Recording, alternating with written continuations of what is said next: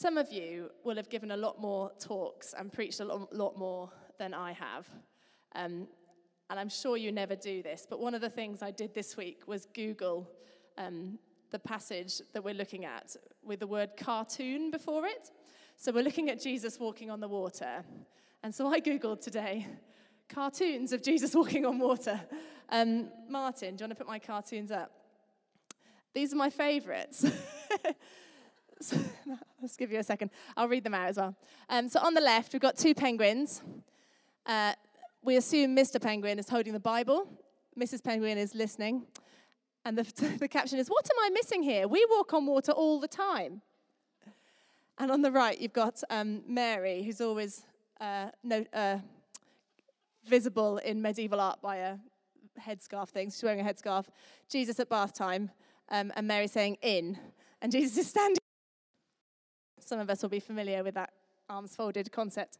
Um, and what's funny about these, and what's funny about lots of cartoons, I think, is that either it, it probably shouldn't happen. So the one on the right, basically we sort of know that that never happened. It's sort of, it's not a real thing. It never really happened, but that's why it's funny. It tickles us because it, it shouldn't really happen, but it's funny. And then the one on the left um, is funny because the penguin doesn't really get it. And um, I've been looking at the passage of Jesus walking on water, and the disciples struggle with this miracle of Jesus, partly because it shouldn't really happen, and partly because they don't really get it. So we're going to look at the passage together. Have you got the Bible? Yes, look at this. Marvelous. So, this is just after the feeding of the 5,000. If you weren't here last week, Tom, our brilliant ordinand, spoke on the feeding of the 5,000 and about how God calls us and calls us to trust Him and does amazing things in our lives if we step into what He's asking us to do. And this comes straight after. So, it says immediately, let me just find it in my Bible, then I don't have to turn around. It says, immediately, Jesus made His disciples get into the boat and go on ahead of him to Bethsaida while he dismissed the crowd.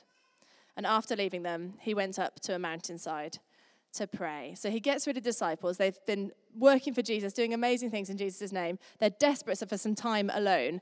And in the previous story, all these crowds, they couldn't get rid of all the crowds so much that they even had to give them dinner that evening. And Jesus finally managed to send the disciples off. Get on your boat, go on, go to your happy place on the water. And um, Jesus went, event, got rid of the crowd, dealt with the crowd, sent them home, and went off to his happy place on a mountainside to pray. Um, and then they're in the boat. Later that night, it says the boat was in the middle of the lake, and he was alone on land he saw the disciples. This is Jesus seeing the disciples from the mountain. Jesus saw the disciples straining at the oars because the wind was against them. I don't know if any of you have ever rowed. I rowed for a brief but significant period um, when I was a student. And rowing against a headwind is like really tough. Like every single stroke feels like your arms are going to fall off, every single one. That's basically what's happening here. So it's not like a stormy storm necessarily, but it's this massive headwind that they're rowing into, and it is exhausting effort. Then it says, shortly before dawn, he went out to them, walking on the lake. He was about to pass by them. But when they saw him walking on the lake, they thought he was a ghost. They cried out because all saw him and were terrified. They're not expecting this. This shouldn't happen. They're not expecting someone to be walking out on the lake, especially in a wind like this. It's interesting that Jesus walking is probably faster than the poor disciples rowing their boat because they're against this headwind, so he catches them up, even having been up on the mountainside to pray. I thought that was interesting. Um, and then Jesus spoke to them. Immediately, he, Jesus, spoke to them and said, Take courage, it is I, don't be afraid. Then he climbed into the boat with them, and the wind died down. They were completely amazed. They, the disciples, were completely amazed, for they had not understood about the loaves. Their hearts were hardened. So, this amazing miracle, not just a miracle of healing. We've seen loads of healings and, and Jesus freeing people from evil spirits, but a miracle of like actual stuff, like wind and waves and physical impossibilities of walking on the water. Um, Jesus has done this amazing miracle. It really is Him. He gets in the boat with them. It really is Him. He calms the wind, and the disciples are amazed. And actually, the, vo- the, the verse that really stood out for me is this last little section. They were completely amazed. So we're going from halfway through 51. Forget the last bit, we're just doing up to 52. They were completely amazed, for they had not understood about the loaves. Their hearts were hardened. They haven't got it yet. They haven't got that Jesus is the Son of God and He's coming to bring transformation, amazing things, a new way of living, a new way of knowing God, a new freedom for people. And they haven't understood it because their hearts are hardened. And so they're surprised and are terrified when Jesus walks on the water because they haven't quite grasped who Jesus is and what He's here to do, despite all the miracles and despite all the things that He's told them about them already. I mean, we're only in chapter six, so there's some more to come. Um, but despite all of the stuff they've already seen, they can't grasp it because their hearts were hardened. And that image of a heart being hardened has just been really powerful image for me this week. Um, hearts are you know, if I walk up the stairs to the, the two to R's room and get back down, like I can feel my heart moving inside my chest, like boom, boom, boom. Like you can imagine the heart. I watched a bit of Grey's Anatomy as well. So there's a lot of like heart shots in Grey's Anatomy when they're on the operating table. Like they move. A hardened heart is not what you want. You don't want, it's not going to work if it's hard and, and not working.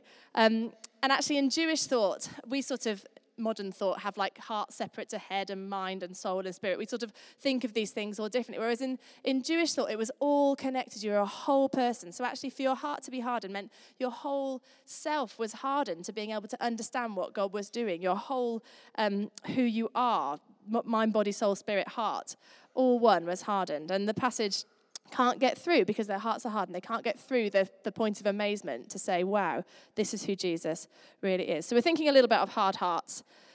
And there's three things that I think we can do. We're thinking about soft hearts, really, but we're thinking about hard hearts so that we can think about soft hearts. There's, things, there's three things I think we can do to keep our hearts soft, to keep our hearts moving and pumping and ready to understand what God's doing in our lives so we don't miss out on who God is and what He's got for us.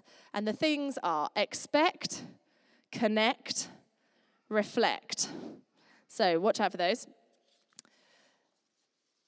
We need to expect challenge. There's an amazing passage in Ezekiel that I've been reminded of this week. Uh, this is a, a, part in the Old Testament where, um, there's my picture, um, where the people are all scattered. They've been taken captive by other nations. They've scattered everywhere. Their holy city of Jerusalem has been ruined and destroyed, and they've been taken away by other places and scattered. And there's a passage in Ezekiel where God sends a message through the prophet Ezekiel that he's going to gather and restore Israel and cleanse them and bring them back together as a nation. And he says to them, I will give you a new heart and put a new spirit in you. I will remove from you your heart of stone and give you now, I always want this to be a heart of gold. I'm like, remove from me a heart of stone and give me a heart of gold, like a shiny, sparkly, perfect, you know, restored, brilliant heart of gold. That's what I want, Lord, a heart of gold.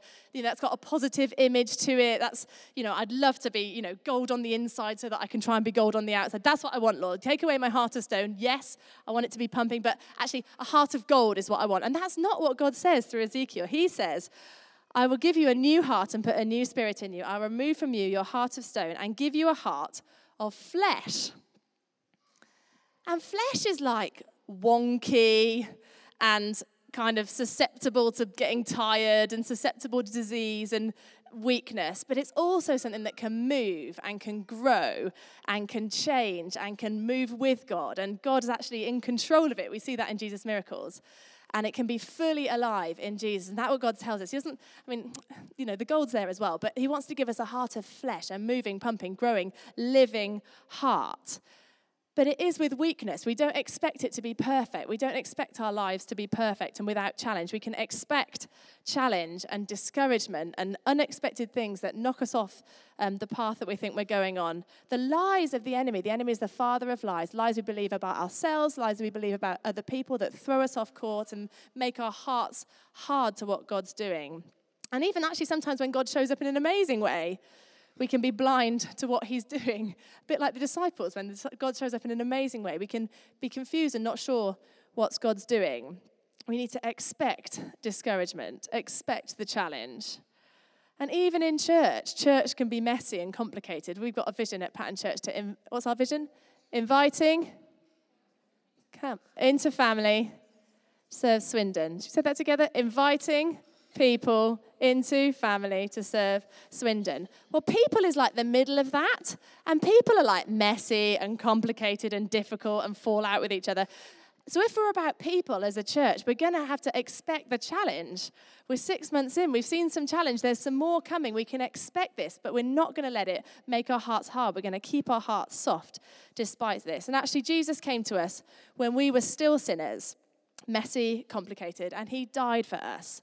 So that actually, these challenges and these heavy things and these um, things that can stop us from understanding what God's doing. They're not the end of the story for us. That actually God can work with us and help us to grow and move and pump for Him. Um, and He conquered death so that we can know life amidst the challenges. So we can expect the pain and the mess and the discouragement, but it's not the end of the story. Um, someone wise, I think it was Tom actually said to me this week hard heartedness happens, soft heartedness is a choice we can expect hard heartedness to happen, but actually, soft heartedness is a choice to choose to keep our hearts soft so that we can be ready for what Jesus has got for us. Two quick stories about my two friends who are marvelous, and I just saw them actively, actively, actively not letting their hearts go hard. So, my one friend, Denise, made a big mistake, criminal mistake, um, and her sister in law basically couldn't forgive her for it. And there was a bit of a rift. Well, there was a rift in the family at that point for over two years, I would say. And her sister in law would say difficult things about her behind her back. I mean, not necessarily untrue things, but difficult things. Um, and actually, because Denise knew that she'd forgiven, for this mistake, that she knew God was on her side. She refused to let her hard, the, the heart grow hard and to let that challenge affect her. And she kept praying for reconciliation, kept stepping out into those difficult conversations. And actually, there's been a beautiful reconciliation in that family now. And they're all, you know, going on holiday together and sitting nicely together at the table when they're having meals and stuff. Amazing, beautiful reconciliation because she didn't let the hard heartedness creep in. She kept her heart soft because she, she knew what was coming. My other friend, Rebecca, she, um, her husband left her they moved for his job, and then towards the end of that period where he was working, he decided that he had, couldn't live in the family home. He left the family home, um, and she was sort of left with two young children. She ended up moving back to where they'd been before, so they were living at a distance. But all throughout, she refused to let this situation get her down. It would have been really easy to let unforgiveness creep in and difficult, difficult stuff to creep in. And I just watched her again and again come back to God, refuse to let her heart grow hard to her husband. And they're actually back together. They're reconciled. They had two children at that point. They've now got three children. They're growing, they're raising their children together. Beautiful story of how Rebecca refused to let her heart get hard, refused to miss out on what God had for her and her family because of the challenge that she knew was coming. So we can expect the challenge, but we have to recognize that it's not the end of the story, not to let our hearts grow hard over it. The second thing is to connect with God. Jesus goes up on a mountain to pray. We see that many times in the Bible. He prioritizes time connecting with God, time with the Father. Just put like a NAF recharging batteries sign, but that's that sense of recharging the batteries when the batteries are going low, or even before the battery's going low. If you're one of those awful people that plugs your phone in, even if it's only on like 85%, that's okay in the church. We can do that with God. That's allowed. It's not going to ruin our battery. It's going to be fine. Um, maybe it's about downloading new software where like things are just getting a bit clunky and difficult. And um, we're connecting with God in church. At Pattern Church, we want to invite people into a family that connects with God. We, in our Sunday mornings, we spend lots of time worshiping. We spend lots of time praying. We're going to do some praying a little bit later. We prioritize that time so that giving God space to connect with us and move us and work with us and heal us and show us what He's got for us and bring us real, living, fleshy, growing, living life so that's what we're trying to do in church. We want to be a family who's hungry for the word, who wants to hear God speaking through his word, hungry for prayer and, and letting God's spirit move us. Um, I went glamping 10 days ago. I had an amazing last minute. My friend, um, three, me and three friends, all who have got kids who are about one, one of my friends, Anna, about nine months ago, when she was in the middle of like middle of the night awfulness with her tiny baby, booked a glamping retreat for like a year's time. And then the year came up, and we all went glamping last week. It was really fun. Um, and usually, us, us four friends we usually go on holiday with the rest of our family. So there's usually four like competent blokes who are there to like help us with stuff like building a fire. But there wasn't anyone to help this time. So we built our own fire, people. I was a guide a very long time ago. Uh, we didn't have any kindling, but the trick is just to put a pile of matches in the middle, and then that'll just keep it going for long enough for like the slightly damp wood to take. So that's the answer. If you ever like don't have any kindling and you've got plenty of matches, just put a big pile of matches. That will raise the heat, and then you'll be able to build your fire. Anyway, so we built our fire, and then I thought, oh, I'll just rearrange it a little bit. And I sort of started pulling bits of wood out. And when you pull bits of wood out, when you separate the bits of wood from your fire, they stop burning. Like they go like rubbish and grey and they stop working. And then if you like push them back together again and blow frantically to get the air in, then they, they come alive again. They come alive again. And actually, we're like those bits of wood. If you start taking us out of our church family, if you start separating us, finding it difficult to connect with each other, to connect with God, you go a bit cold and grey and rubbish. Whereas if you can push them all back together, connect with God, connect with each other, the, the air in the analogy is like the Holy Spirit, which is a bit naff, but it's quite easy to remember. Blow the air of the Holy Spirit in, get God working in the fire, fire triangle, people. Then the fire will be on fire again, and we're connecting with God and we're on fire. We're not letting that heart go hard, we're keeping it soft. So we can get out with Don Church and we can connect with God on our own. Jesus goes up on his own on the mountainside to pray. He prays with his disciples, and he, um, towards the start of the Gospels, you definitely see him praying in the synagogue as well. But he, he prays on his own. And I suppose the challenge for us, and I don't say this with any condemnation or negativity at all, um, Jesus never said should. Well, he, in, if you search for should in the Bible, you'll get should, but it'll be like the if you should do this. It's like a dodgy English, whatever participle or thing that is. Anyway, so it's not should. So if you search for should in the Bible, But Jesus never said should. He said, imagine if you could do this. And imagine if we were so connected with God on our own, with each other, um, that we weren't getting hard hearted. We were keeping our hearts soft, and God was able to work with us and move us. Nicky Gumbel, who is um, involved in the Alpha course, pioneered the Alpha course, um, he's been doing the same thing in his Connecting with God time for over 20 years, every single day for over 20 years. That's not me. I have like phases of different things. I slightly go where the wind takes me sometimes, and I have to acknowledge about the, the where my life's at. Um, but the important thing is that we're keeping it in mind. We're keeping striving to have a relationship with God that works for us on our own. So I don't know what you're doing. We all do different things in the way we connect with God with music and Bible and prayer and journaling and going for walks and painting. And there's so many different ways that we can allow God to speak so we get ourselves in the place where God can speak to us. And if you're restless with that, listen to the restlessness. Is that a restlessness that says, This isn't working, I want more, Lord? I imagine what you could do. Or is this a restlessness that says, I'm bored and I want to pack it all in. And actually, there's, there's a, a, a, thing there about keeping going, keeping going, and letting God speak to you in your time connecting with God on your own. And there's grace available. Don't hear pressure from me. Um, I, uh, when I was 19, and I just. I feel like I've come to faith in Jesus so many times, but a significant time of me saying yes to Jesus again when I was 19. Um, and soon after that, I, I um, had the opportunity to go on a retreat with some other students that I was studying with. Um, and so I went on this retreat. I was like, oh, I got a free weekend, that'll be fun.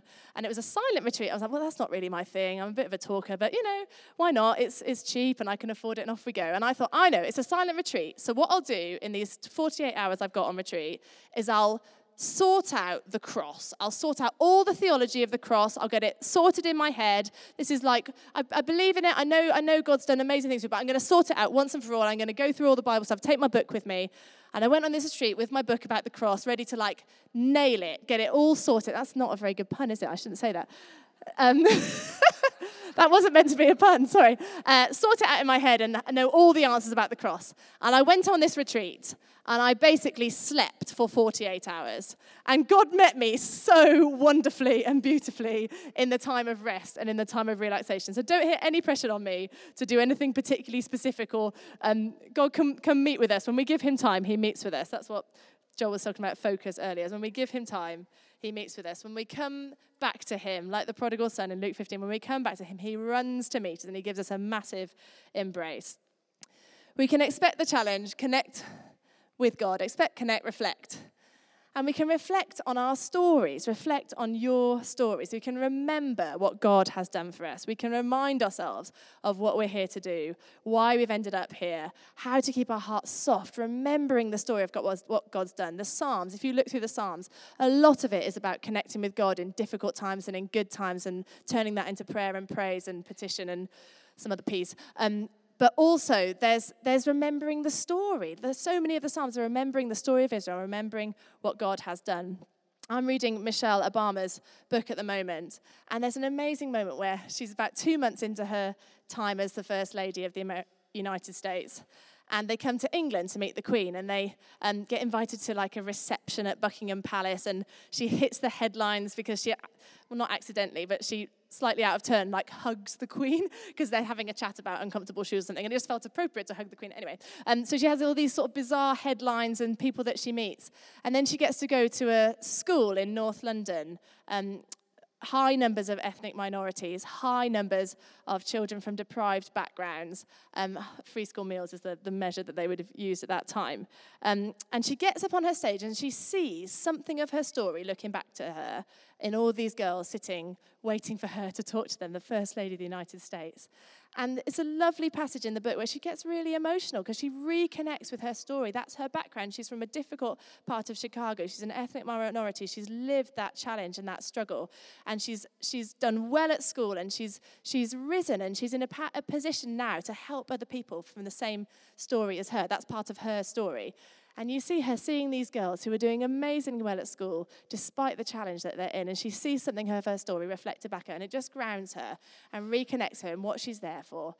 And, and all the headlines and all the sort of high heels and difficult stuff when you're First Lady of the United States just fade away, and she's back there reconnected with the heart of her stories. Our stories are important. They speak of what God's done, and they speak of what God's going to do in us. And if we reflect, we can see the growth, we can see the heart beating and God changing us and growing us and molding us. Um, this is what my journal looks like. it does look like this some weeks, actually, confession, um, empty. Anyway, most of the time it's got, but I've, there's two sides to my journal. I'll just explain this because on the left, there's a little section for each day. And on the right, there's like a big section for the week. So on the left, I write five things every day that I'm thankful for. Boom, boom, boom, boom, boom. Reconnecting, reflect on what God's done in my life.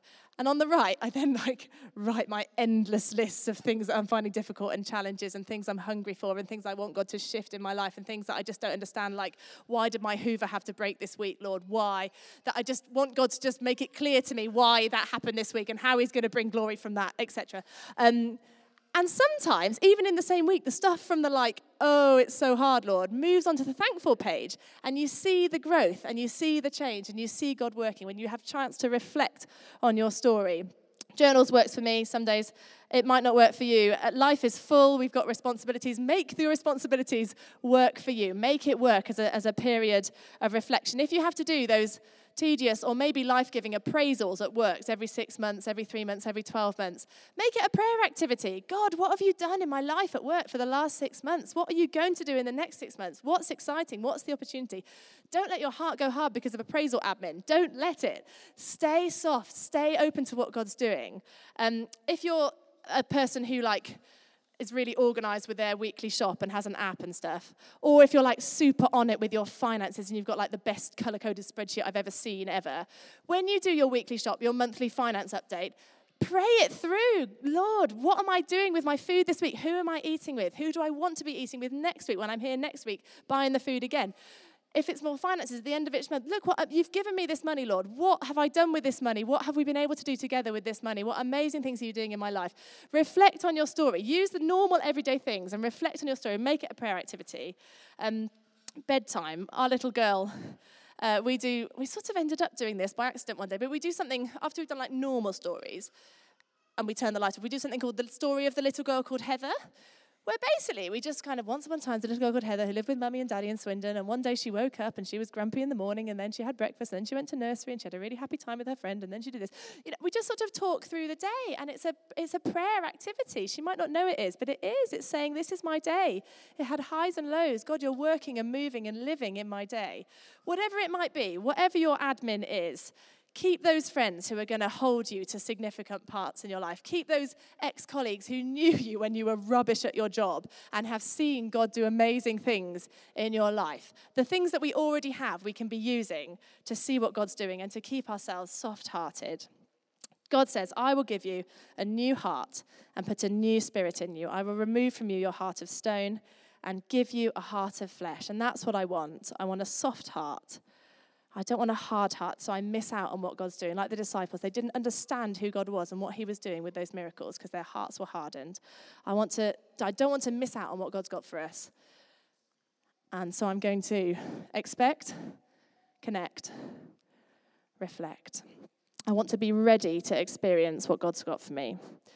So let's keep going. Let's expect and connect and reflect because God will speak into our lives. God will move things in our lives if we're soft hearted, when we're ready for Him to work.